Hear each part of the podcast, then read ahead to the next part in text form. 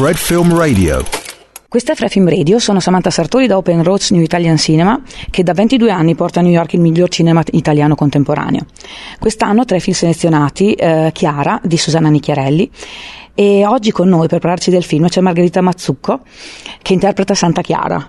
Eh, buongiorno Margherita e grazie per essere qui con noi oggi. Buongiorno. Susanna Nicchiarelli porta sul grande schermo donne importanti e in questo caso quasi rockstar di altri tempi. Come hai lavorato con Susanna per interpretare la tua Chiara? E, Susanna sin dall'inizio mi ha detto: guarda, secondo me tu sei adatta per questo ruolo, non, non ti preoccupare, devi interpretare semplicemente una ragazza di diciotto anni con un grande ideale, un grande sogno, e ha detto sentiti un po' come una ragazza di anni settanta, uh, sediti per terra a gambe incrociate, a piedi nudi, uh, voi ballate tutti insieme, c'è questo concetto di, di sorellanza, di fratellanza molto importante per il film. E, e, e quindi abbiamo lavorato molto su, su questo fondamentalmente. E Susanna aveva già in mente te quando in fase di scrittura, lo sai? O... Non so se in fase di scrittura, però lei vedendo L'Amica Geniale mi ha detto secondo me tu sei adatta per questo ruolo.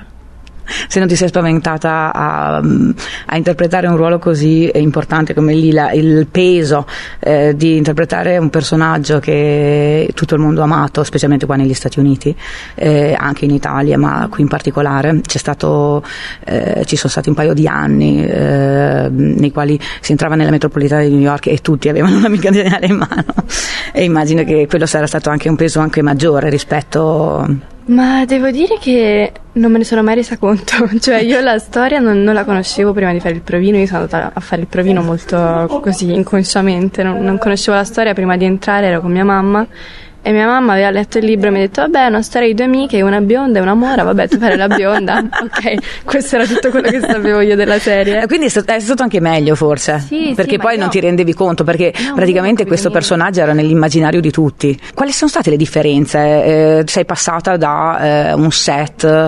eh, milionario eh, ad un film comunque eh, più piccolo e quindi con un cast limitato, con una crew limitata. Come ti sei trovata? Eh, avevi già in mente di uh, questo qua è il tuo primo film, sì. Avevi già questo desiderio di provare a fare cinema? Perché ovviamente il, l'approccio alla recitazione eh, in una serie con tutti questi personaggi e uh, un, invece un film nel quale sei la unica protagonista. Mm-hmm.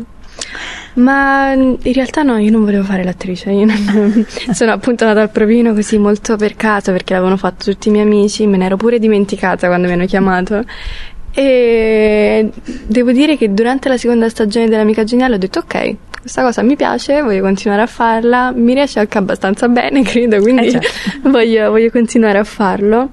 E non, non ho trovato tanta difficoltà e neanche tante differenze, perché credo che L'Amica Geniale sia girata come, come un film, cioè facciamo una scena al giorno, uh, ci abbiamo messo tantissimo tempo, la cura era quella messa come per un film, quindi mh, da questo punto di vista non ho trovato molte differenze. E, e la preparazione, com- hai discusso con Susanna riguardo il personaggio eh, e ti ha consigliato appunto di essere te stessa, era, eri già eh, la Chiara che stava cercando? E... però in fase di preparazione di ogni scena come lavoravate sul set? E in realtà abbiamo avuto pochissimo tempo perché io ho finito L'Amica Geniale e due giorni dopo ero a fare le prove per Chiara, quindi abbiamo avuto tipo dieci giorni prima in cui ho dovuto imparare tre balli, tre canzoni, ho imparato l'umbro, quindi ho avuto pochissimo tempo. Però... hai avuto difficoltà con la lingua o?